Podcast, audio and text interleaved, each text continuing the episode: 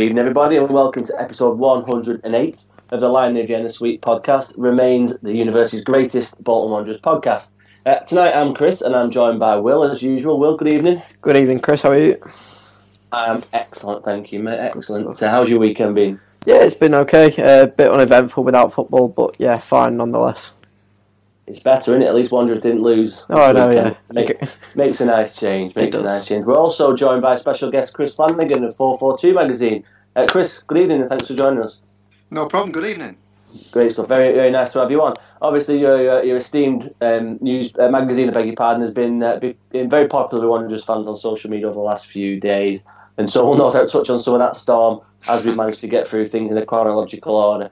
So, with that in mind, we thought tonight we'd have you on to discuss the, the, the main subject of the, the book you wrote, um, Who Put the Ball in the Munich Net, net which was a, a description of Wanderers' time in the UEFA Cup, which to all of us now seeing the present strife seems like a, a million years ago. Perhaps you, could you just give the, introduce the listeners to yourself and just give a bit of an idea about how the book came to be? Uh, yeah, well, I mean, I've obviously been a lifelong Bolton fan going back to probably well, 1990s when I first started watching Bolton, and uh, I mean, there's no doubt that those those two seasons in Europe were the highlight, you know, of, of, my time, and you know, I'd imagine most people's time following Bolton. It was it was just two remarkable, two remarkable seasons. Um, so I it, kind of it seemed like something that uh, I mean, I've been a, a, journalist now myself uh, for 14, 15 years, so it, it seemed like something that you know it would be really interesting to write about and and yeah, it, it proved to be. You know, obviously, it's, like I said, I, I, went to every every European game, home and away. Kind of, uh, so I had those memories myself, and, and, kind of spoke to a lot of uh, the players and managers involved as well as part of the book. And it, yeah, it was, it was fascinating. And I, I love writing about it, and I hope people enjoyed reading it. I certainly did. It's, uh, I've got a copy here, and I've got a copy when I go away as well to take to to remind myself of happier times. I mean, I, I look back through some of some of my notes from, from back when I got. In fact, I managed to get a, a previewed copy uh, sent through. Um, when I was writing more frequently for the website, when we used to get things like that before everyone uh, everyone fell out with everybody. Um, it, was, it was a it was a cracking read. I mean, harking back, I remember that the the, the, the anecdotes you were telling about uh, Nicky Hunt talking about Nick JJ Okocha in the nip. Uh, the, behind the scenes fight between uh, Speed and Meite. I wonder if you could perhaps enlighten the listeners on, on one or two of those and anything, any particular favourite moments or conversations you had with players because it's always good to hear what what these people are like face to face, especially yeah. during the time. But at the moment, we don't really know a lot about the, the current team. You know, there's not a lot of media um, intrusion or a media, media interest, I guess, going that deep into the experiences. I guess that is uh, a, a, sort of symptom of, of, where we are in the league and our troubles at the minute. But anything that stands out to you, I know it's been a, a few years since, but uh, very interested to hear what you think. Well, I mean, the first thing to say about it is obviously when, when I when I started writing this book and, and, obviously wanted to include you know the players and managers that, that were involved, it, it, was really telling how, how many of them were just you know really happy to talk about. It. I mean, obviously it was for, for, for most of them it was one of the highlights of their career. So you're talking yeah. about happy times, but yeah, I did get a real sense that, that so many of them j- just enjoyed talking about it, and, and still you know even the ones well, most of them had left Bolton by the time I did, I did these interviews, but they all it was, it's so apparent they all had so much love for the club. I mean, you go you go through the long list. I mean, you know, people like Diouf, Stelios, Nicky Hunt, Kevin Nolan, Allardyce, Vaz Tê, and, and a lot of lot of other Henrik Pedersen. So many, so many of them. In fact, all of them. You know, you could you could really tell that kind of love they still have for Bolton. Um, and I, remember having having a good hour's chat with Nicky Hunter about it all, and you know, like you say about uh, about JJ, I think that was the League Cup's uh, semi final after the celebrations after the Villa game. I think at, at Villa Park and things like that. And um, I mean, yeah, I mean, one of the ones that stands out for me was was, was Diouf because he he, does, you know, he he still doesn't do that many interviews really, so I wasn't quite sure whether you know my chance of actually getting to him. Um, yeah. But he was at Leeds United at the time, so I, I contacted Leeds and I got an email back pretty much straight away saying um, El Hadji Diouf has, has, has uh, just been told about your request. He's just stood up in the Leeds canteen, uh, Leeds canteen and told all the other players that, that he's a legend at Bolton. and, and, he said he'd be delighted to do it. So yeah, I ended up kind of a, a week or two later having a nearly an hour with him at, at the hotel at the stadium, and and, and he, you know he was great. He had he had such great stories and and you know, when he, when people like that who, do, who don't necessarily do a lot of media interviews, who were so happy to talk about it, that was quite telling of just how special that time was was to all of them, really. Uh, and uh, again, um, uh, speaking to Diouf once or twice in, in my own life, he's an absolutely fascinating guy. How, how did you find him? Because oh, I was a bit unsure the first time I ever spoke to him. The first time I ever spoke to him was on the night out. like a lot of people, I think, bumped into him on the various pubs and clubs about in uh, in town. Uh, I found him to be really engaging, really generous with his time. It was just complete opposite to the opinion that you you probably expect most football fans would have of the man. Well, yeah, I mean, like you say, he, he comes across as someone that if you get him in the right mood, he's great. Maybe if you don't get him in the right mood, he, he could be quite quite a bit different. But uh, but certainly that day, you know, he turned up. He, he seemed very happy to talk. I mean, like I say, he didn't. By no means did he have to do the interview at all, really, because you know Yeah.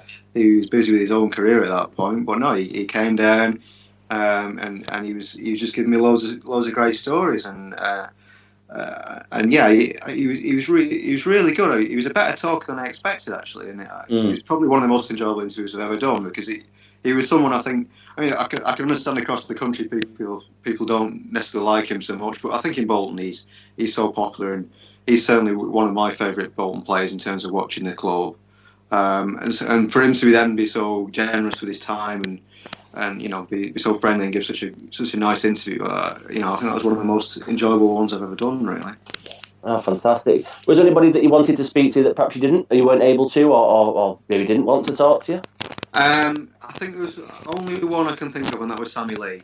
Um, and oh, obviously, you know, I, I can I can understand that to an extent because Yeah, time he he he managed obviously he managed Bolton for the the Rabotnicki games in the second the first first round of the second season, and obviously at that time things weren't going well for him, and Bolton Mm. only just about Mm. got through. So for for the other managers, it was you know one of the highlights of their career. Even Gary Megson, which obviously turned out to be controversial in Europe, but at least he still had like Bayern Munich, which obviously he, you know he, was proud of, and so he was happy to talk about that and, and Atletico Madrid, of course.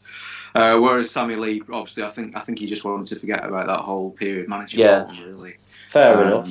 So yeah, he, he wasn't keen to talk, but I, I think I think he's the only one really who, who didn't want to talk. Okay. Well, I mean, his reasons seem perfectly fair enough, and Hmm. I can Yeah. imagine that uh, that had things have been different. I'm sure he would have been, he would have been obliging. But Oh. just to give a bit, just to give a bit of context, it was in uh, June of 2005 when Diouf scored that, that famous goal away at Portsmouth to send Wanderers into Europe. I was looking back doing a bit of research. We do do a little bit of research every now and then um, to, to see. And there's the league table that season, so we finished ahead of City. We were sixth.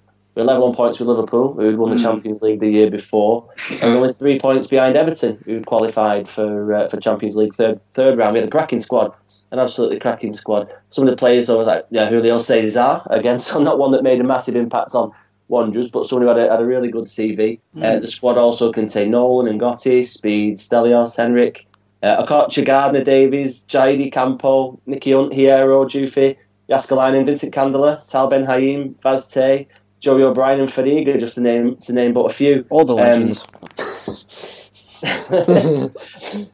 well, when you compare him against some of the current muck, it's, it's, just how, how perhaps we didn't appreciate at the time what an absolute golden golden age we were living we were living It's a, through. it's a slight contrast. It is, isn't it? Ever, ever so slight contrast. Um, it was a season that, if I recall rightly, that Samuel Lee, le- uh, sorry, that uh, Phil Brown left to take over at Derby, and Hmm. so that uh, that meant uh, Samuel Lee coming in, and Allardyce, of course, was linked strongly at the time with the Eng- England job. He took an interview and he was unsuccessful, um, which uh, obviously had an impact on Wanderers as time went on. But Hmm. that meant we entered the UEFA Cup the year after for the first time.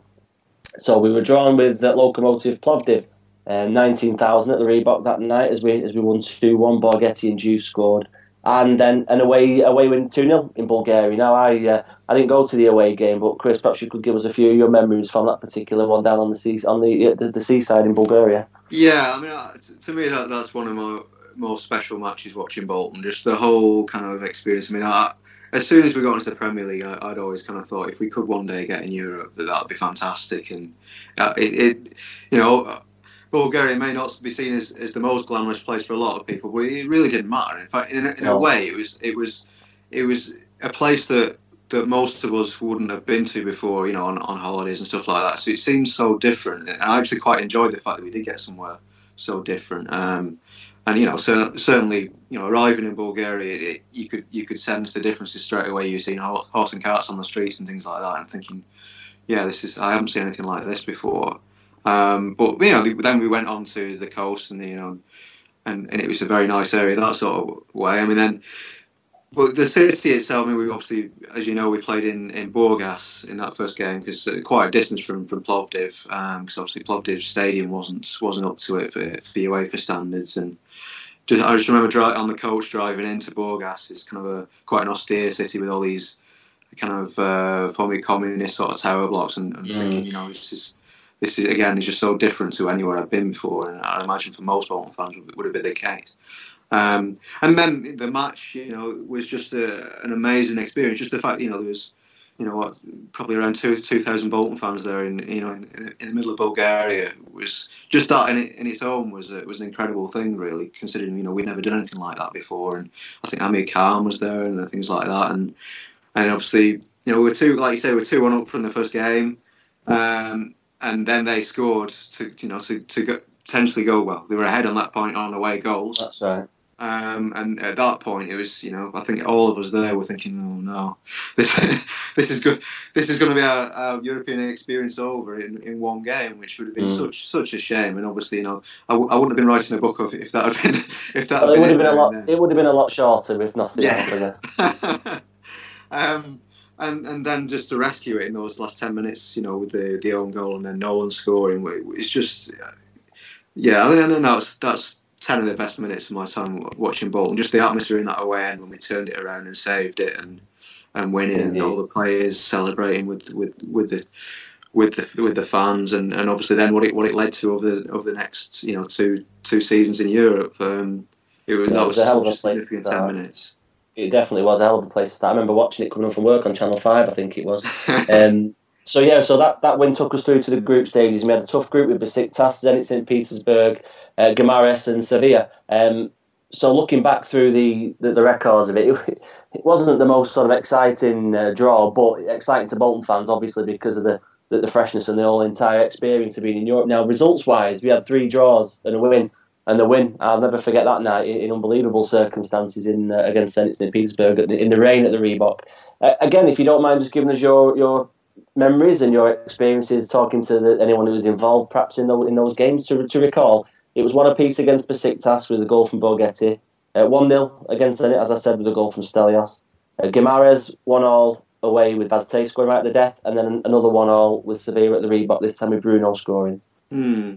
Well, I mean, you look at those those teams really now, and in a way, it's, that, is a pretty hard draw, actually. I think so. Besiktas, Zenit, and Sevilla in that group. When you consider, I mean, maybe they weren't all quite at the same level now as then no. as, they, as, what they've gone on to. Be. Intimidating places to go for sure. Yeah, I mean, yeah, I mean, Besiktas. Uh, I remember kind of we went there on the day on, on the kind of chartered plane and and you know there were so many warnings about be careful and you know obviously the Galatasaray Leeds thing had happened um, probably about five or six years before that where Leeds fans had been stabbed in the centre of Istanbul. So it, it, it seemed quite a dangerous place to go at this time. And yeah we they, they, definitely warned us other things not to do. And you know, we, I think the stadium is actually only maybe 500 yards away from this the, the central square. Actually, I was, I was, back there a couple of weeks back actually, and just walked down there myself. And but actually at the time it was so dangerous that they wouldn't let us walk to the stadium just 500 yards. They, they had to get us on a, on a coach and and into the away in that way because they were worried about us getting attacked.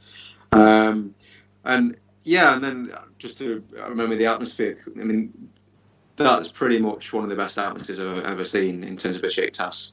And he, and that was when it was what twenty thousand, maybe twenty thousand crowd in a thirty-five thousand stadium. So it was no one. Yeah. Um, but but even with that, it, they were just it was just so loud when you compare it to what it's like in England. And they, they did this thing before before kick off where they had a guy on the pitch kind of orchestrating, orchestrating the fans so that by the time the players actually came out of the tunnel, they were all bouncing up and down and shouting, and, and it was so loud. And like I said, I remember speaking to I think Joey O'Brien playing that game. It might have been one of the very first very first games he played for Bolton. I think he made his debut from memory, if, yeah, I, if, might, I'm right yeah, it might well have been, yeah. Uh, and I remember speaking to him about it, and him saying, you know, how you know he looked around and it's quite quite a kind of baptism of fire really going into that mm. atmosphere. But actually, you know, he he plays so well in that game, and that that led to you know until his injury, a good career for Bolton for him. Um, I think he played in the he played in the central midfield, I believe. Yeah, uh, more of a yeah, holding role. I know yeah. he became synonymous with being a, a right back for a lot of his period, his time at Bolton. Yeah, that was a, a fantastic debut. It must have been a hmm. incredibly intimidating circumstances because my, my only my ever experience of Turkish football was all the old late nineties uh, watching United, for example, in Galatasaray and places like well, Welcome to Hell and all that carry on. Yeah, well, it was certainly intimidating. Obviously, it didn't quite, um, you know, get violent in that sort of way. But you know, then obviously we got a draw out there, which I don't think the Besiktas fans were expecting. Um, Mm. So they didn't react very well to that for the game because they were protesting. I think maybe the team team hadn't been doing too well recently uh, at the time anyway. So they were protesting, and, and there's all sorts of little fires being set in the stands. And then the, all the riot police marched out onto the pitch. Must have been I don't know, maybe about 100 riot police just marched out onto the pitch to try and quell the kind of anger and stuff. So again, we cause, because the in all those away games in Europe, they, they keep they keep the Bolton fans in, in the stadium for about half an hour afterwards. So that the home the theory was the home fans would go home and then it'd be and then it'd be you know nice and quiet for us and safe for us to leave. But that night, night Besiktas fans were not going home. so they were setting fire to the stadium. So again, you know, it was that was incredible, really, to experience that. I mean, there was probably about 500 Bolton fans there, and yeah, that again was for what for you know for only our second trip was quite an eye opener, really. Um, and then, like you said, the Zenit game was uh, was you know, I mean, there's there's just no way that game would have happened had it not been a UEFA game, or at least it wouldn't wouldn't have finished anyway. I mean, it, it might it might have started, but it certainly would have been abandoned had it been a Premier League match because it, it was just the the rain that was coming down and the, and the water in the second half. I think I can remember one point where kind of Stelios kind of fell over and almost got completely submerged. the slide Um, tackles going out, going out of the play, and all sorts of things. It was, it was unbelievable. I totally agree. Had it been, had they not travelled so far, would it been awkward to rearrange? I'm positive Yeah. you're right. And uh, would have been called off. But in, in actual fact, it, it probably suited us quite a lot because Zenit were a very good team. We were actually, you know, a good passing team, and it, I think that that really kind of hampered their game that night. In fact, I think the only the only player who could cope with conditions was probably Arshavin. Uh, Mm. he was obviously pretty young at that point. I re- but I remember him doing this kind of dribble through all the water and stuff, and nearly scoring this fantastic solo goal in the last minute. I think Jussi made a great save. Um, but you know, fortunately, we, we, we kind of got the goal early on, and and what it, it became very difficult then to get an equaliser as, as it became wetter and wetter. Yeah, I know you're dead right. I mean, looking back through their team, I think the only ones that I really recognise is probably Hagen, uh, Martin Škrtel, uh, Kerzhakov, and Arshavin. So, whilst they were obviously a, a good team in the league, there wasn't that many household names, I guess, in there at the time. Um, Maybe all- not. Yeah, I mean, to be, to be fair. Some of those players did go on to do pretty well. I mean, you had you had Anyukov was playing right back and Denisov in midfield, and, and, and those two and Kerzhakov and Arshavin were both were all key parts of the Zenit team that won the UEFA Cup. I think two years later, and also the Russia team that, that got to the semi-finals of Euro 2008. Okay. So, so yeah, they, they were they were a handy team. I mean, some of them were still quite young, but they, were- they were definitely a handy team. So I think that was actually quite a big achievement to beat them. Well, our, our team was interesting that night. We got Jääskeläinen, O'Brien uh, in defence this time, N'Gotty, Ben Haim, Gardner, Fay, Stelios, Nakata, Speed, Nolan, and Davies, with Okocha, Diouf, and Borgetti being the subs that came on. Um, but yeah, an unbelievable, uh, unbelievable night for, for many reasons. So we managed to get through, uh, despite having what three draws out of four. Um, we got we managed to take those six points, which took us through to the last 32, where we faced Marseille. Now I'll never forget the absolute injustice of that first leg. Yeah, would have been Mm. uh, at least one one penalty, which to my uh, to my mind at the time appeared to be absolutely nailed on. Yeah, Um, I think I think there was arguably four that night. So I think there was- a Could could could well have been. I think it was Abiati in goal for for Marseille. Um, it included Franck Ribery, who was again rumoured to be a Wanderers target at the time. Um, again, Chris, over to you. I mean, memories of either of those two games. I mean, it's, it's uh, uh, again to see how close we, we were to progressing and to taking one, a famous old European team right the way to the wire was was absolutely inspiring to see. Yeah, I mean, like you say, again, you, you're probably looking at some players there, like the any team, who, who- are good young players. who went on to achieve an awful lot. You got Ribery and Nasri as well was it was in that team. Um, uh, and yeah, I mean, I think I, I remember in terms of the penalties. I think the, the main one I remember was I think Barthez was playing in goal for Marseille and, and absolutely hold hold down Kevin Davies. Mm. and how that wasn't a penalty, I'll never know. Um, but yeah, it was a frustrating night, really, in that. Um, yeah, I mean, I think I think we probably had the better of it, we just couldn't score.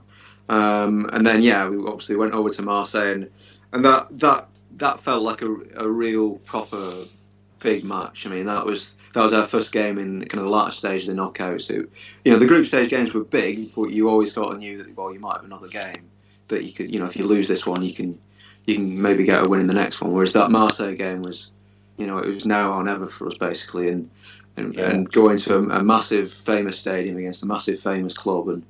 And it was it was really kind of I really felt proud for, as a Bolton fan to be to be able to do that and and it was just a shame that the, the obviously the, the game didn't quite work out for us. I mean, uh, obviously Stelios scored when Barthez dropped across early on, and, and at that point, you know, again we had the away goal. Marseille needed two. Thinking actually we could do this. We could actually we could, we could beat someone. We got to Marseille and win.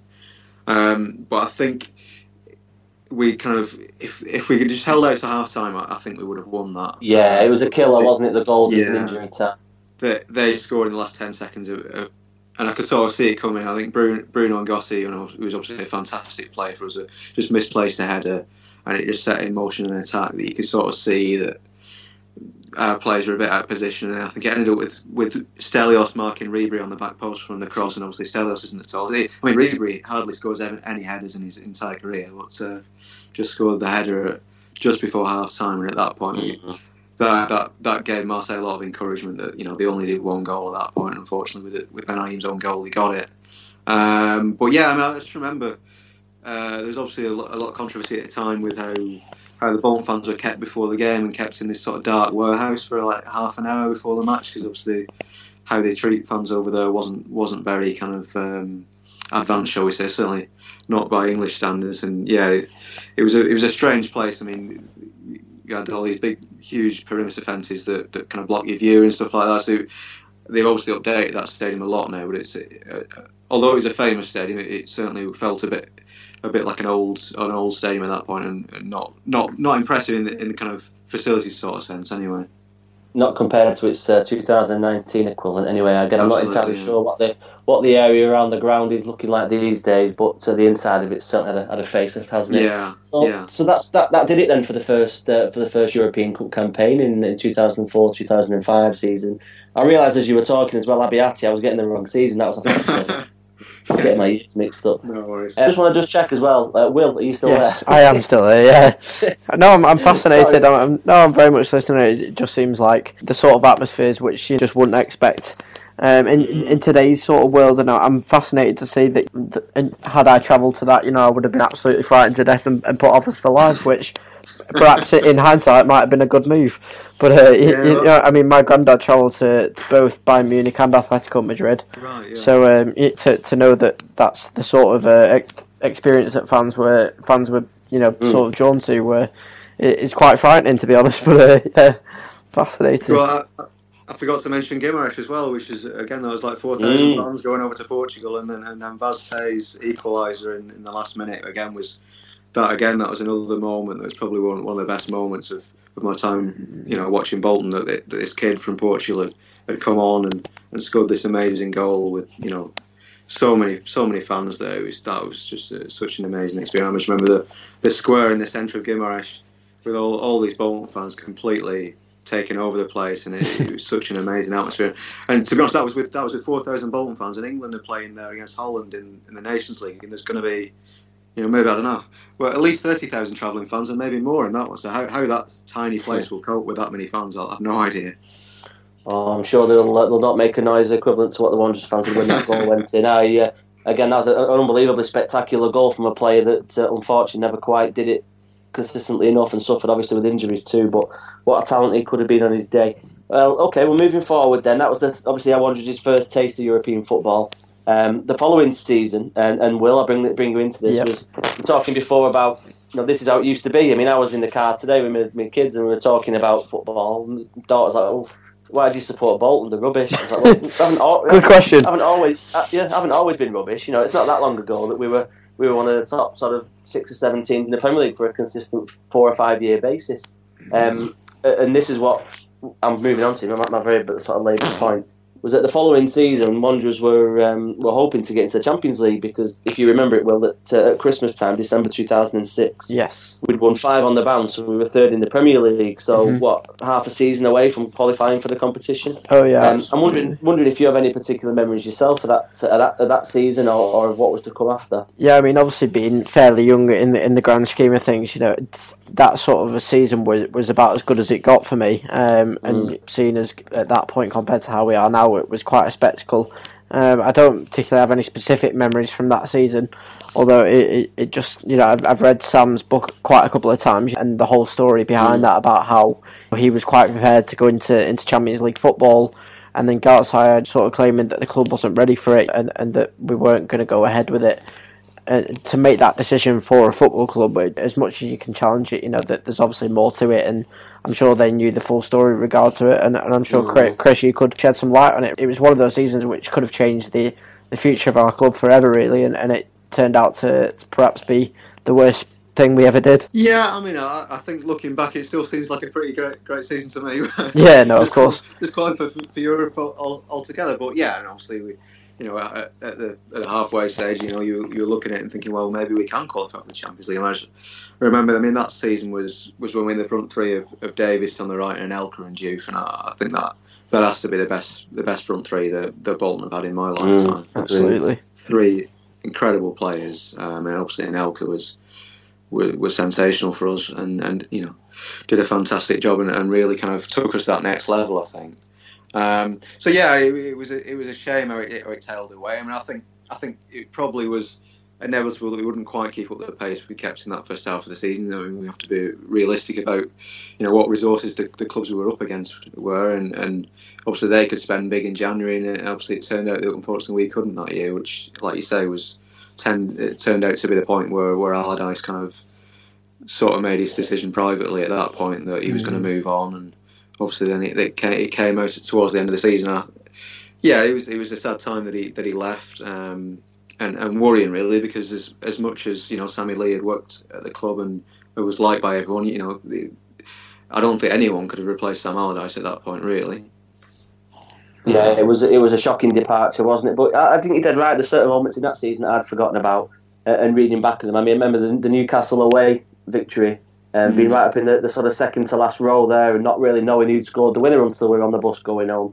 Um, what else do we have that season? We beat Rovers away 1 0 again, which was the week after the Newcastle Newcastle victory, the, the famous Ivan Campo header with the, what, what felt like about 12,000 Wanderers fans in it. Oh, that was yeah. nice. Uh, it was the, it was a hell of a season. It just makes you wonder, I guess, Chris, um, to come to you on this one, what might have been had Allies had that extra bit of money. Um, obviously there was talk at the time as well about about certain players leaving. I know in the book you mentioned about Anelka to, to United, which mm. came about the following season. But um, I, I, think that's probably connected to some of the disappointment of Allardyce leaving because I guess he would have played a big part in uh, in signing Anelka in the first place. Yeah, I mean, I think there's there's no doubt that once once Allardyce left and, and things obviously the, the season afterwards started pretty badly pretty quickly, that Anelka was obviously going to look around at that point and think, well, you know, I'm a better player than a, than a Premier League relegation battle, and you know he'd be absolutely right to think that, really. And yeah, I think I think United had to agree, or so, uh, from speaking to a member of staff at the time, that they Anelka told that member of staff that he'd, he'd agreed to sign for Manchester United, um, and it was only a few days later that that, that Chelsea came in and and and got the deal done. Um, but yeah, I mean, it, I mean the, the funny thing I guess was that actually at the start of that that season. Uh, in the, the Sammy Lee season that actually Anelka signed a new contract. Um, but, he did, I remember it well. Yeah, but I wonder now whether that was basically, uh, you know, you sign a new contract and help us out with a fee, but we'll let you go in, in January. I think I think that's probably what, what happened there. Yeah, I think it makes sense, doesn't it, given the timing and the circumstances? Because I fully agree. Whilst he was playing uh, playing below himself, I'm sure he, he certainly benefited from uh, an extra few quid a week to stick with us for another six months, which worked out well for everybody. Uh, dokie. So moving forward, at the end of that season, obviously Allardyce left um, the, the, the two-all draw away to Chelsea at Stamford Bridge. Uh, Wanderers maintained the, the qualification for Europe despite a, a fairly poor end to the season and the, all the rumours that surround Allardyce caused things to go fairly tits up. Um, okay, so in the next season, obviously Wanderers qualified for Europe again. Uh, Samuel Lee lasted until October when he was replaced by Megson. Uh, Leo Lee took charge of the first game, Chris, as you mentioned before, against Rabotnicki of, of Macedonia a late Abdoulaye Meite goal, I seem to recall. They're one all draw away.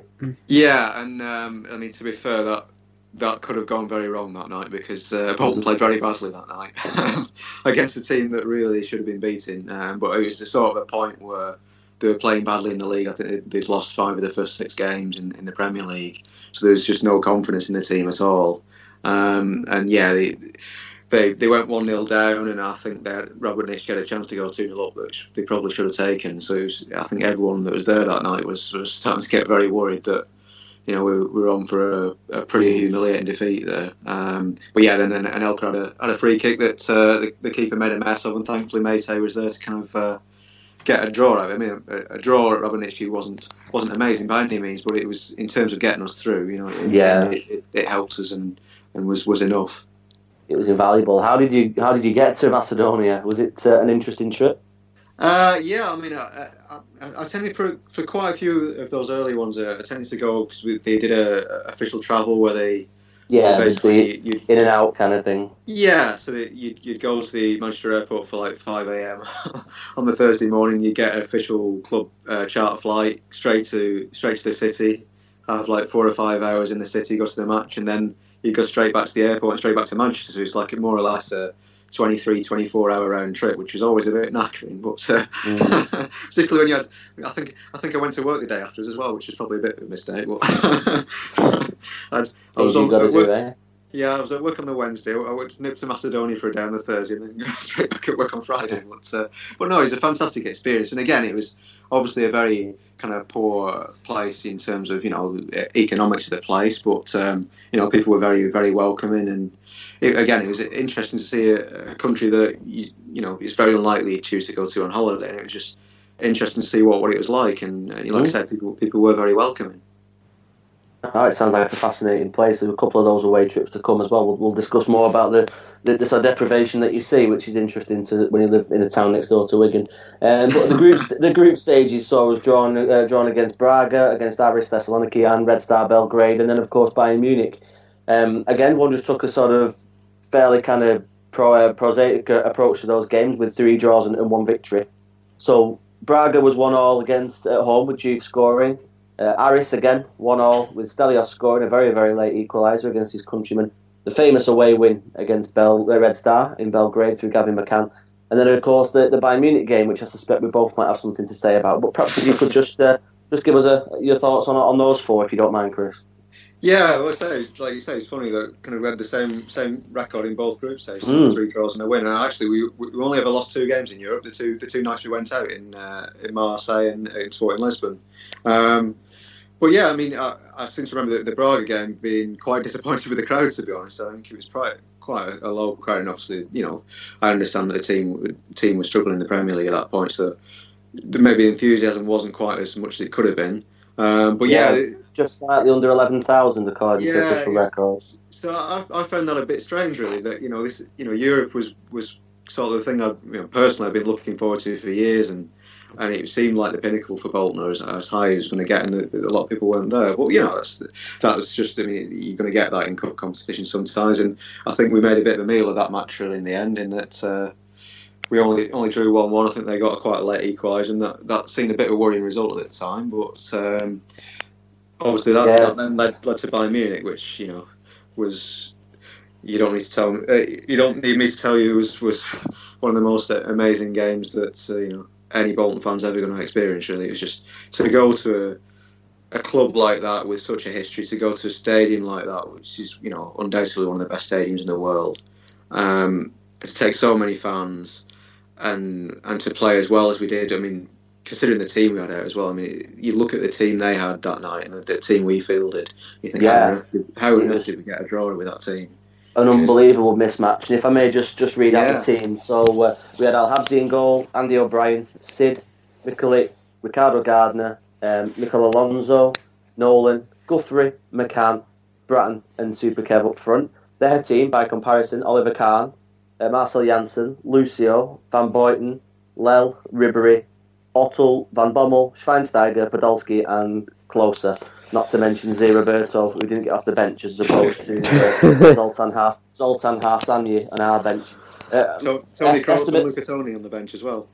Yeah, absolutely. Yeah, uh, Toni Kroos and Crucial both came on as sub.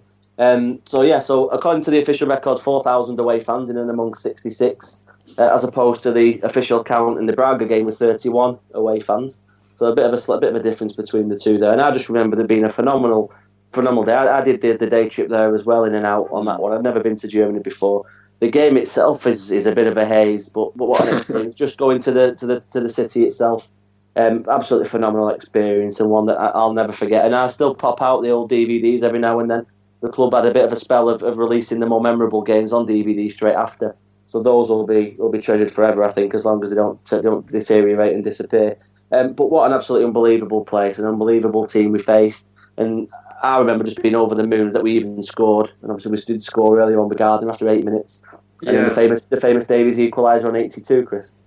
Well, yeah, I mean, I, have got to admit that to, to, me that obviously the Davies goal was was phenomenal. phenomenal. Actually, the Gardner one was sort of mm. meant even more to me because it was so unexpected that.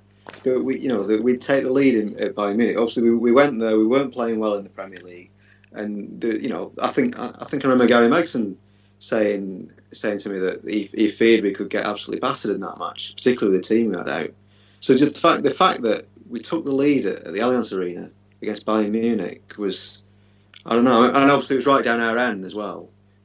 Um, it was such an unbelievable feeling. I, I, to be honest, I think I think where we where we really made an impact in that game was the first 15 seconds because I think Bayern kicked off.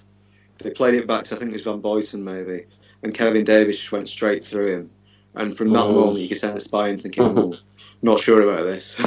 this is going to. This, they're not going to just let us let us pass around them and, and, win easily here." And from that moment, I think we had them in terms of giving them a real game. Um, and uh, you know, Ribery was sensational that night, but I think a lot of the others, we, we got to them. And, and Kevin Davies did that a few times in Europe. I think he did it uh, in the home game against Atletico Madrid as well. I think he did something similar. He went straight through one of the defenders in the first ten seconds and it's amazing what difference that can make in terms of the, the whole of their team looking around thinking, not sure I fancy yeah. It's, it's, certainly a good way to introduce yourself on that sort of stage, isn't it? With a nice early reducer. I, I seem to remember his ongoing battles with, with Lucio that night. He was no shrinking violet at all, but I certainly don't think he'd ever faced that kind of physicality in, in the Bundesliga or anywhere else through the start of his career. Um, yeah. But yeah, Christ. I mean, November 2007, I, I remember, as much as I can recall, like it was yesterday, um, God, it just seems like a million years ago that compared yeah, to what we have to put up with these days. It's scary that it's 12 years ago, isn't it, really? yeah, yeah, frightening. It was only three weeks after that, though, that we faced Aris Thessaloniki at home again, another another poor crowd. We had 10,800 against Braga, 10,200 this time. Um, but however, compare that with 31 away fans from Braga to nearly, nearly 100 times that with 2,300 coming from, from Greece. I just remember the atmosphere that night, uh, being almost in stunned silence at the, in the Bolton end, watching the, the theatricality of the Greek yeah. supporters with the, the, the flares, with the banners, with the synchronicity of the movement. I mean, the game itself, I remember being a bit of a, a bit of a, a washout again with uh, Stelios scoring very very late on. Mm. But but what an what an experience just to see the uh, the home stadium rocking in like rocking in that fashion.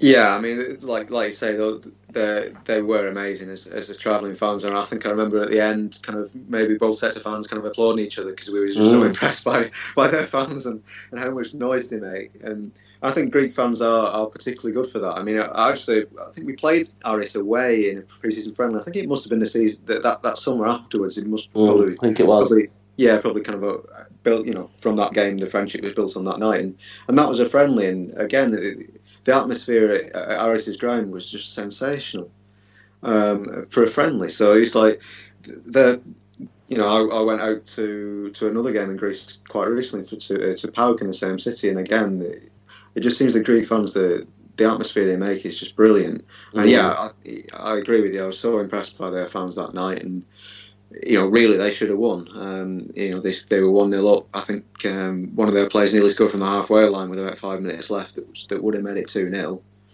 Um, Jussi made a great save again, and then, then Stelios kind of got uh, got the goal, um, which obviously rescued us because I think I think pretty much had we lost that game, that was that was it. We were out. Yeah, and the games came thick and fast as well. These were all within about a six week period.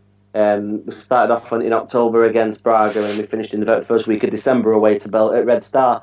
Um, I, I, didn't go to that one, but my, my, uncle did, and his tales of being locked in that famous hotel all day, being visited by the chairman, and, and being bought a pint for his troubles and all this kind of thing, and coming home with pockets full of of, uh, of, of money from the city as well that he wasn't able to exchange in advance, but wasn't able to change back because no, no one would do it. Um, a Gavin McCann goal again made famous by the imagery imagery of that game, but what was the stadium like there? I mean, that's always somewhere I'd, I'd love to have visited. Forty-five thousand yeah. on that day, apparently. Yeah, I mean, it's um, it certainly wasn't full, um, but it, again, it's probably like Besiktas in that even though it wasn't full, it was still pretty loud for, for large parts of it. I mean, mm. the, the, main thing I remember is just we got a taxi down to the ground, and, and, and we were very worried about you know what was going to happen because I, th- I, don't know if you remember, back, I think about three days before that they, they had a they had a match in the league at home and there'd been some violence, and a, a plain a plainclothes police officer got involved, and one mm. of the mm. Red Star fans had, had actually put a lit, lit flare down his throat, which is scary. So we we'd read that in the news and thought, blimey, what on earth are we going into here? Um, and just going, getting the taxi down to the stadium and seeing so you know rows and rows of riot police with guns, and it must there must have been at least a thousand there because they they were worried that if anything had happened that night, Red Star would have got kicked out of Europe. Mm. Um, and just I've never seen so many riot police in, in one place and thinking, what on earth is this? And then we said to the taxi driver, just please just just drop us outside the away end. And what did he do? He dropped us outside the home end. so we, we then had to walk around the stadium, kind of like not speaking any English in case anyone found out, who, you know, who we are, just in case. I mean, it probably would have been all right, but I just didn't want to speak any English and take the chance yeah. of people figuring out who we are and attacking us or something certainly a scary a scary place. I mean, that, the, the, team that night was again another interesting one, given the, the woes that we had in the league at the time. We had Al Habsi, Hunt, Meite, Michalik, J. Lloyd Samuel, Stelios, Speed, Andranik, Teymourian, uh, Wilhelmsson, McCann, and Daniel Braaten with a, a late debut from James, a late appearance sorry, from James Sinclair. Uh, not so many familiar names in their team. I mean, Koreman was there. Obviously, he played for Real Madrid for a hmm. time. Mm. Um, but again, uh, just to see Wanderers in that kind of uh, that kind of, um, of uh, atmosphere, that kind of stadium must have been something that you can you can look back on now and think, Christ, is it really that long ago?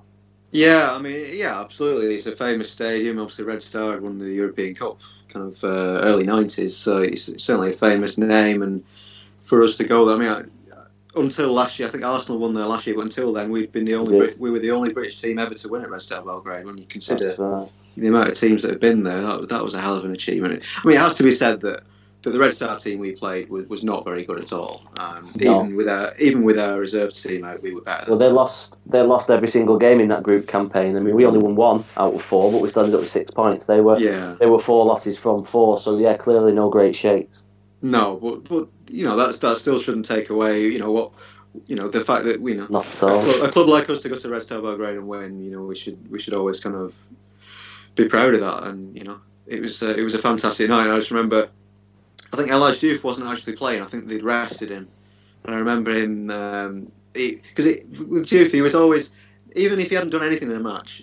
When when we, when we'd won away, he would always make sure he was the last, obviously, away fans to milk, milk the applause. Even even when other play, maybe someone else scored, you know, two or three goals or something, he, would always make sure he was the last to milk the applause and he wasn't even in the squad that night. And mm-hmm. I just remember after the game, you know, obviously we clapped the players and you know, and we were celebrating. And then Diouf came over and um, basically got a bigger applause than everyone else, and he hadn't even played. I, I seem to remember him doing that in a, in a, I think it was for Blackburn when he came to back back to play at the Reebok one. So it might have been Sunderland. I can't recall. Maybe so. Yeah, he, did exactly, he, he did exactly the same. He knows how to milk the support. You have got to give him that. But yeah, we, I think we loved him for that. But yeah, that ah, was particularly, particularly, funny when he on, on, a, on a night that he hadn't even played at all.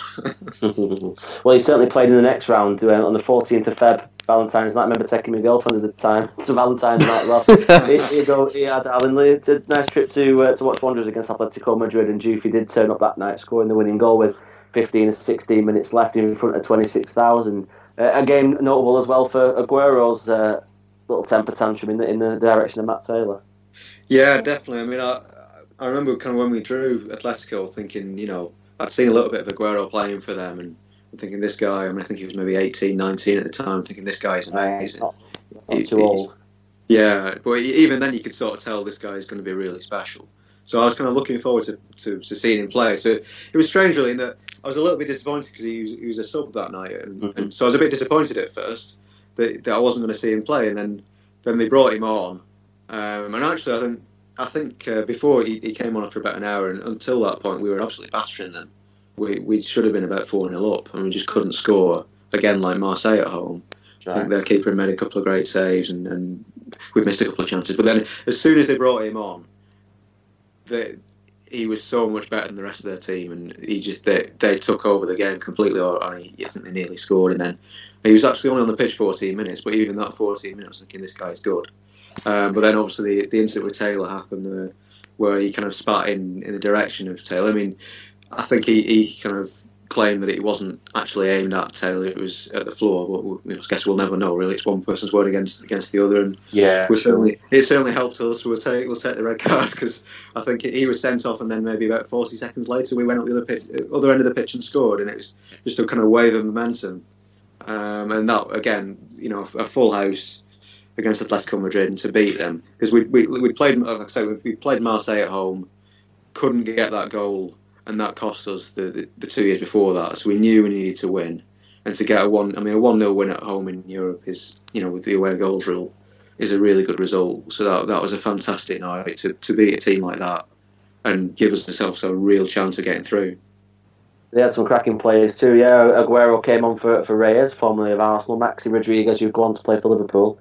Uh, Portuguese winger Simão as well. Um, he made tons of appearances for the national team, and and Diego Forlan as well. So absolutely no no mugs whatsoever. Um, again, it was with uh, with excitement, I suppose. Um, just a week later, that we all made that trip to Madrid. Remember going there and and spending a, a fantastic day in a city again I'd never been to before. And that absolutely magnificent magnificent stadium, the Vicente Calderon, proper old fashioned co- concrete ball, mismatched stands with different shapes and sizes. Thirty thousand that night, so again not a full house, but you know decent three thousand away following. Um, obviously, we know some ugly scenes that came about at the end of the game. I remember being on a flight home with the guy whose head had been split open in front of me, and his, his Wanderers shirt had, had, been dyed pink because of the amount of blood that uh, had, had, fallen. But Wanderers won. Uh, well, they won. They won overall, I should say. Uh, nil-nil uh, performance. Absolutely stoic uh, in terms of defence. Again, a decent team out. Not not first choice, I'd say, man, man for man. Um, but Jussi, Hunt, Andy O'Brien, Gary Cahill, obviously signed that that year from Aston Villa. Jay Lloyd, Samuel Stelios, uh, McCann, Nolan, Joey O'Brien, uh, Matt, uh, Matt, Taylor, and Kevin Davies. So subs being Diouf, Campo, and Meite. Um, again, Chris, a, a, a, resolute performance from just certainly not spectacular, but I do recall us having one or two chances that we, that we might have done better at. Um, it was quite an intimidating Atletico Madrid team. Again, you know, without Aguero being there, but Reyes, Forlan, and Luis Garcia being being three particularly dangerous opposite opponents.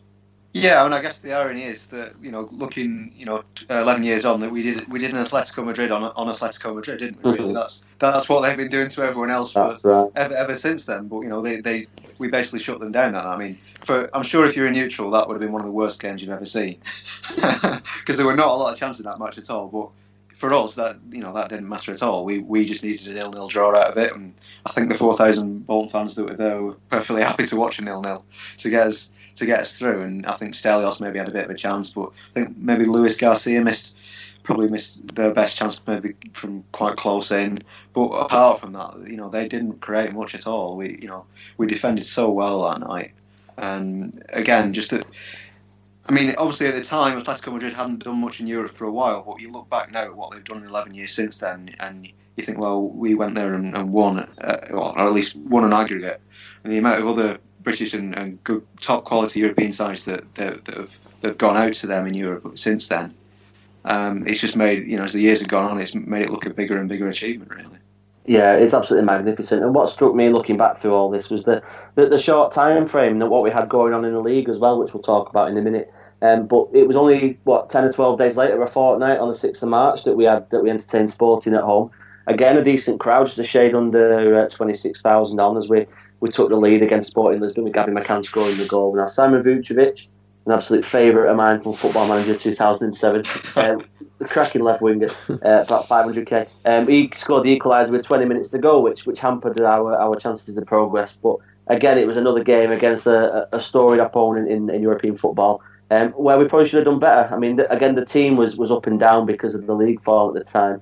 Players we've not mentioned before, like Helguson. I mean, Campo in there as well. Campo who obviously he, was there for the, such a majority of our time uh, in European football, but never really didn't make too many appearances in the competition for, for various reasons. Um, but again, some some decent players in there in their side as well. I mean, Veloso. I wonder if you could perhaps touch on him for a minute or two. He was seemingly forever linked with Wanderers at that time. well, wasn't Veloso the one that uh, that Megson said we, we wouldn't sign because it'd be like putting a tiara on a Shire horse? I think that was Mm. that was the famous quote. well, yeah, I mean, no, he was certainly. I remember him being a top player that night, and then the, the two years after that, where every transfer window, we think is, is this going to be the one where he finally signs, and then it never did. I think I think we might have missed that moment on that one. Now I think, I think he might not be too keen on coming here anymore. But No, I'm not sure, not too sure. But yeah, I mean, like you say, we, again, we, we were definitely the better team that night. Um, we should have been at least 2 0 up, maybe 3 0 up before they equalised. And you could just sense when they equalised the kind of the, you know, the the air kind of going out of a, a kind of uh, enthusiasm, well, not enthusiasm, but just it, it kind of. It, it swung the momentum so much then getting that away goal. And there's such a huge difference between 1 0 at home and 1 1 because of that away goals rule. We knew we'd have to go there and score. Um, so yeah, I think that was the moment where, sadly, that you know, with, with what turned out, you know, in the away game, that that Vukcevic goal was the beginning of the end. Sadly. Mm, it was, and interestingly, you can still go on the BBC Sport website and vote on your man of the match from that night, which is Right. Okay. only, excuse me, only ten years later. Uh, so it was again a week or so after that that we all we all traipsed over to Lisbon, and again, what an absolutely unbelievable, unbelievable city. Very similar to, to Guimarães, I should think, in, in respect to spending most of the day in that uh, in that big town square with a great big fountain, and with the odd trip out to find an off license that still had some bottles of Superbock that you would leave in the sun all day and still and still sup. Um, but uh, again, a, a sort of changed Wanderers side because the league commitments that night meant, uh, unfortunately, the boys came up short, losing one 0 away. A, a proud loss. I mean, I still thought we played quite well that night, but obviously the, the, the focus was elsewhere, Chris. Yeah, I mean, it's, it's, it's sad really when you look back at that game and- and you, you think, well, you know, that was the last 16 of the, of the UEFA Cup. You know, you could argue that's, in, well, it's certainly in, in terms of Europe anyway, it's the furthest we've ever got, and it's probably one of the, you could argue that's one of the most high-profile games in Bolton's history because of that. Yeah. Um, and it's still, I mean, it seemed crazy to me at the time, and it seems even more crazy to me now that we did what we did in terms of picking the team that that we picked that night. Um, Yeah, when- just to give the listeners an idea, sorry for me interrupt. Yeah. Yeah. Al Habsi, Hunt, Kale, Meite, and Samuel, so nothing too outrageous there. But as you moved into midfield, you'd see Joey O'Brien, Danny Guthrie, Andranik, Stelios, Vaz Tê, and Heidar Helguson with Daniel Braaten and uh, Nathan Woolfe. I think it's Nathan Woolfe, I think I'm right in. Uh, came on as substitutes in the last 20 minutes to try and earn us a point, uh, try and get that important away goal to put the advantage back in our favour. So no Diouf, no uh, Campo, Davies, Nolan, Speed. But God, you know, uh, well, Jääskeläinen obviously was out injured at the time, but the, to think of what might have been, because that was the season obviously that Rangers got in the final against Zenit in Manchester yeah. um, and came up came up short with uh, with that in that famous final. But yeah, God, what might have been, eh? Yeah, and, and Rangers beat. I think Rangers beat Sporting the next round. Um, They did, So that's yeah, right. I, th- I, th- I think we, we may well have been better than Rangers at that time, and certainly, you know, considering we didn't lose by much even with the reserve team, you know, I, I think we could have won that game against Sporting. And I, I mean, I, I know from speaking to players that, that didn't that were left behind, people like Kevin Davies, how how gutted they were about that. You know, they, they weren't glad of the rest by any means. They, they wanted to play in that match. And you know, obviously that, that then carried over to them losing at Wigan on, on the Sunday as well because players were really down about it. Um, so yeah, it, it, it, makes it, it frustrates me really that, that that was the way it ended. Particularly when we, you know, I think we knew at the time because Bolton were in a relegation battle that the, the chances of us getting Europe again anytime soon were remote. And obviously, you know, now you know it, it could be years and years before we get in Europe again, if you know, if ever. So the fact that we went out in that manner, you know, when we, when we went out at Marseille, we'd, we'd given it a real go, we'd done our best, and you know, we hadn't quite made it, and you could live with that. I think the Sporting, you know, the players who, who played that night, like you say, did their best. They actually did, did you know, did play pretty well. But it's just frustrating when you when you list those players that, that didn't Mm. play that night and were perfectly, you know, fit to play. That you we're always going to wonder what might have been, and uh, I think that's a real shame. Yeah, I remember going to the Wigan away game that fell uh, fell immediately after, which was obviously deemed to be the priority by Megson. The fact that we lost that uh, sparked scenes of, of almost unbridled anger in, in a lot of sunburned and still hungover Wanderers fans. Were so so disappointed, and I don't think I've ever met anyone, any Bolton fan, that's ever felt like that decision that he made was was, was justifiable in any any regard. Because although you know uh, stability in football is obviously important, we're, we're all here for success. We're not we're not here to uh, to just merely merely to, to survive. You know, we'd all go and support someone like Middlesbrough if that was all we're interested in. Um, that the chance of glory that we passed up was the ultimate uh, the ultimate slap in the face, and certainly something that I've never never really managed to come to grips with because I Yeah. think it's one of those things, isn't it? You know, obviously, yeah, Premier League, yeah, fine. You know, you may go may go down, you may end up back there one day. But the last 16 of a, of a UEFA Cup um, competition, a strong UEFA Cup competition that we had a, our full strength team would, in my opinion, have a decent chance of doing well in, was uh, was unforgivable.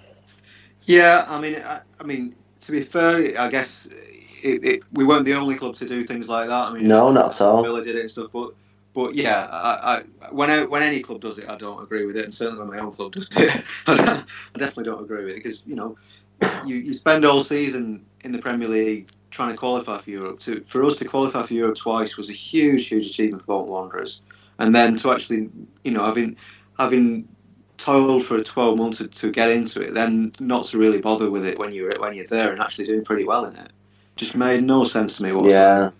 There was a Um, big, a big, big argument at the time. I remember it was Martin O'Neill, I think, was in charge of Aston Villa, and there was a, again the same argument was put to him, and I, I seem to remember there being sort of ramifications for him and for his his decision making as well as to why he, he would fight so hard Yeah. to get in and then fight so hard to get out. It Yeah, well, bizarre. I mean, I can I can understand the finances of it, and undoubtedly there's more finances to staying in the Premier League than than, than you know even winning the UEFA Cup. But it, it comes down to what what is football all about? What what what are we trying to do? I mean, and what we're trying to do surely is to, to win things and and to, to do as, as well as you can as a club. And on- once you you get to a point like that and say, well, we're not bothered, then I don't understand what what what the purpose of the club is, which is a, a crazy thing to say. But, Will, do you any any, dis- any disagreements or any sort of advancements upon that? It seems crazy, doesn't it, that uh, that you'd, you'd pass up that chance of success and, and immortality Yeah, for the sake of, of a little bit of, of stability. I was going to say for the for the sake of you know securing something like that uh, on on national grounds, uh, domestic level, sorry, um, it, is is too much of a sacrifice in my opinion for for what could have been on the European stage. The, the potential that the club had, I think, on that on that particular level was, was something else. Obviously, we proved we had the ability to do it. Perhaps the reason that it, that it, that didn't happen was because you know, like you said, Megson left those players out um, for, for that last leg, and it's it is literally just a case of what could have been. Um, had those players travelled, got in the squad, you know, and made a difference on the night. And again, you know, I- like I said earlier, you look in hindsight and you think, what else could the club have been had that had that been a difference that night? And you know, Mm. all right, Wigan's a relatively important game now in the scheme of things, but ten years ago it wasn't by any means. Um, and and I don't know anyone daft enough to to have chosen that over uh, over the potential, you know, chance for chance for another Definitely chance at, at European success. Definitely not. Uh, And I guess it's gone to show, hasn't it, that ultimately it was all a bit pointless because the relegation did take place, although obviously at a later time. Um, and, and all you have to look back upon is, is what might have been not only this but also the, the FA Cup semi final under Owen Coyle, which which could have gone a very different way. And, and who knows whether that sort of sliding doors moment might have been. It- uh, It's con- taken us further on than where we ended up being. Yeah, it's continually debated, you know, where the, where the downfall actually started. You know, a lot of people believe it, it was the Stoke semi final, but then you look at it f- from us uh, further back, and then you think, well, actually, w- was that choice to, to sort of bow out of Europe almost voluntarily actually the the start of it all? It's it's one which you could definitely question even now. So Yeah, no, there's an argument for it. Um, so, Chris, to move forward into sort of present times, um, I know obviously we've got your journalist hat on, but also with your, your supporters hat on. How have you viewed the last couple of years? We'll call it the Ken Anderson era. Uh, and from, from top to bottom, if you could just give us your opinion on, on what's going on, what's gone wrong, what may go right, and, and then we'll see where we are. Um, well, I mean, it, it's been a. I think for the for the first couple of years, it is strange really in that I think there was always a sense that things could go wrong at any moment. There was never really a sense, you know, ever since Kevin Anderson came in, that everything was all under control.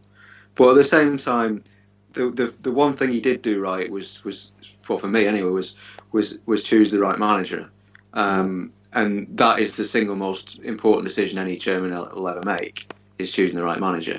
Um, and for, you know, for two years, certainly, Phil Parkinson did an unbelievable job for the club. And the, the season in League One, although you know we, we all felt that Bolton Wanderers should not be in League One, you know, it was a it was a fantastic season in terms of the experience of it and, and how dramatic, you know, we you know we got promoted. And, and last season obviously was difficult, um, but you know it, it did give us that Nottingham Forest game at the end of last season, which was you know again one of the most special special days fo- following Bolton Wanderers.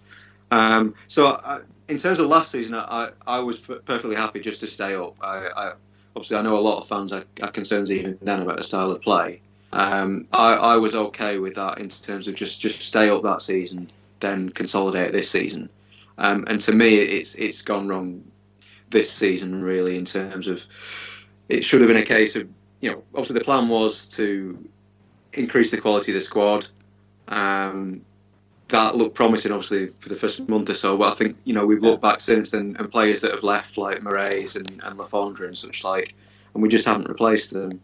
Um, and I think unfortunately things have things have gone wrong on the signings that were made in the summer. Now, you know, all of them have done done their best. I don't I don't for one minute question the the effort of any of those players, um, but the the quality just isn't there. And it's you know, it's been been sad to see it all season really as, as things have got unfortunately got worse and worse. And to to go to games now and, and, and almost know that you're not going to score a goal and you're going to lose the game is is just so hard and it's it, it, it's as as bad if you were losing you know five two and stuff that would every week that that would be bad um, but it's, it's, to me it's the sort of worst that you know you're not even going to score and have that enjoyment of you know at least having a goal to celebrate yeah it's um, not very competitive is it yeah, so it's it's just become more weary as the as the season's gone on. And you know, it's been probably been. I'm, I'm trying to think. It's been a, a less enjoyable season at, my time supporting Bolton. I don't think that has been really. No, uh, Will, your, your thoughts on that? I know we speak regularly on the topic, but yeah, it's certainly it's certainly even the weeks off where you kind of don't you kind of forget how, how bad we are. Yeah, you still kind of get things like this reminding you, well, actually, yeah, we are rubbish. So yeah, it's not, it's not the most it's never ending it's not the most pleasant reminders to have on a weekly basis. Almost a weekend like this, where where you've got the weekend off and you actually have time to think, and you're just like, yeah, it's actually all right when we're not losing every week. So. Uh, it, it's just depressing, like Chris said, to go into pretty much every game of every week, you know, and think, well, you know, we're almost content to, to losing here and not really having a chance of, of getting out of such a, a, a rhythm is, is, is pretty uh, it's pretty depressing. No, I totally agree. I totally agree. So to the future then, um, Chris. Obviously, there's been a lot of talk about what's what's been going on behind the scenes. I know we, we we've joked a little bit about a, a tweet that one of your colleagues at the magazine put out. I wonder if you could perhaps elaborate that and give us the full truth, completely betraying any trust or any sort of uh, promises you're giving to your friends. yeah, uh, well, I mean, I should I should say first of all, it's not it's not a story that I was personally involved with. It's, it's, uh, it's very much one one that came from his contact. So he's he's got more information on it um, than myself. Um, uh, from for what I understand, there was there was a, a party that were interested middle of last week um, that looked promising. Um, but I, have heard since then that that might have come, uh, come and gone within 24 hours, really. So that, but I should stress that I don't think that's the party that Mark Howson and mm. Alan Nixon are writing about now. So as far, I mean, I'm, I'm reading it as much as uh, the same as you are now in terms of following Mark. Mark's working on most of the Mark's done a fantastic job in terms of covering the club for the Bolton News, and so I'm, I'm reading reading his stories like anyone else at the moment. So although this this this other other party that were interested might have gone away now, you know, middle of last week. Um, you know, from from reading Mark's uh, Mark's stories, it sounds like hopefully there is still another party that is still there and I'm just, I'm just hoping, like you, that uh, that, that comes through and, and, something happens. Fingers crossed, Will. Um, obviously, the latest is that we don't really know what's what, apart no. from the fact we've got an impending an impending deadline to pay, mm. or for the prospective new owners, I should say, to pay. Um, to, to guarantee that we, we avoid that points deduction. What do you what do you think is going to happen? Do you have any gut feeling or anything like that? Yeah, I mean, I said on Wednesday, you know, I, th- I think the, the the few days that we've got until sort of this time, well, this weekend, where it was a bit of breathing space for everyone to, to sit back and, and think, look, we've survived it, but you know we, we've got to look to regroup and make a plan for, mm. either way for what whatever's going to happen next time round.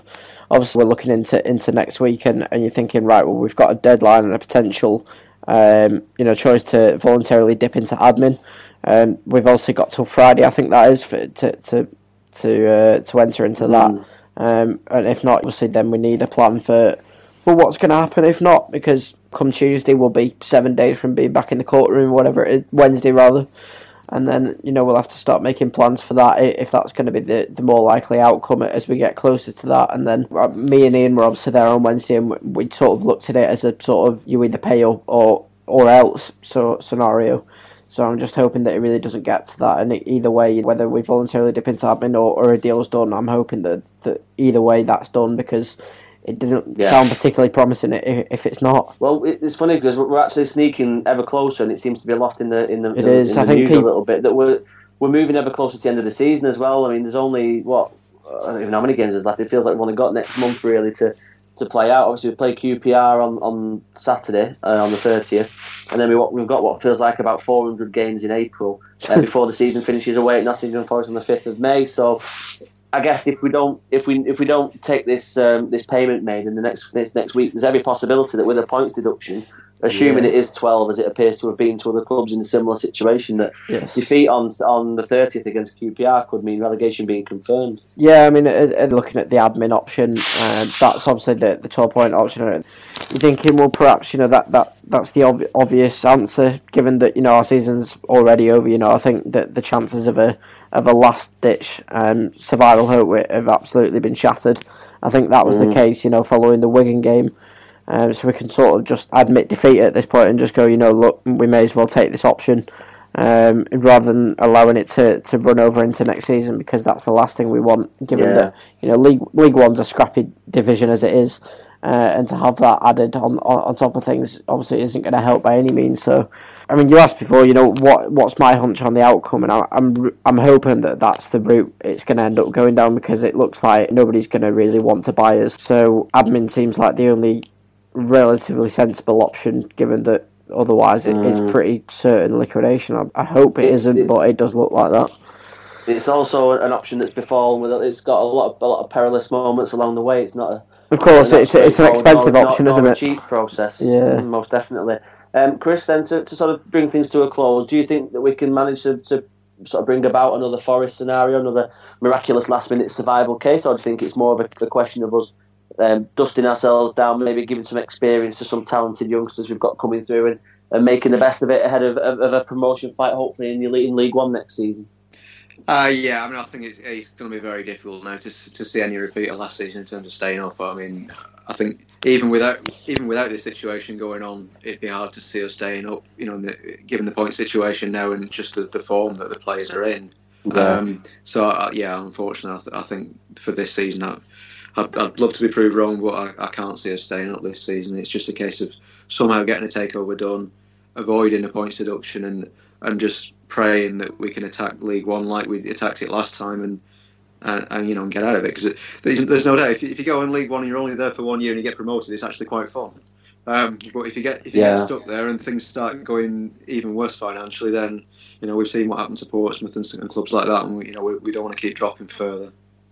No, we've said before on the podcast many times, you know, let's not, not forget that there were times in League One where it was great fun. There were also times in League One where it was a bumming slog as well at the same time. So that it's not all uh, not all golden uh, golden everything. But we'll see what happens. I guess we'll uh, we'll know more when we record the podcast next weekend. We'll um, talk about the post QPR reaction. Who knows? Hopefully, we'll be looking at new owners and, and three points on the board by then, which would be an incredibly welcome welcome development at the club. Uh, okay, fantastic. So just to finish things off, Chris, it's been very uh, very enjoyable, very interesting listening to you talk about that. Um, people can still purchase your book online. I noticed. Uh, Who put the ball in Munich net by Chris Flanagan. Uh, highly recommended for anyone with an interest in, in Wanderers or in in football in general. It's certainly certainly something to, to kick back with on your holidays and have a, and have a read of on your sunbed and, and just remember what what it was like to be for football to be fun because Christ, it seems like it hasn't been fun for a hell of a long time. So we're very very grateful for you coming on there. Would you mind just giving people an idea where they can find you on social media to talk to you about Wanderers or anything else they may wish to? Yeah, yeah, I'm on, I'm on Twitter at uh, C Flanagan FFT. So yeah, by, by all means, feel free to, to send me a message on there. And uh, yeah, I'll, obviously I'll, I'll be at QPR on Saturday and, and hoping that somehow we can we can get a result and and uh, at least give ourselves a, a small chance. Fingers crossed. Will over to you for the closing, mate. Yeah, that's perfect. Yeah, so you can find all our ramblings on the Lion of Vienna Suite website, and obviously the updates on Twitter, and potentially if we get to the courtroom, then you can you can follow all those on there. I'm sure myself and Ian will both be in attendance should it come to that. Uh, obviously, you can find the podcast on there as well, and le- feel free to leave us a review on iTunes if you if you feel generous enough. Um, Chris, where can they find you on social media, if anywhere? Absolutely nowhere, mate. Fair enough. That's, that's a great answer. you can find me on WI1LJ. Uh, hopefully you can you can sort of have some sort of updates on, on what's going on at the minute on there. Uh, if there's nothing else left to say, then it's time to say goodbye. Say goodbye, Chris Manning. Goodbye, Chris Manning. Goodbye, Chris Flanagan. Goodbye. Thank you very much. And it's goodbye from me, Set La V.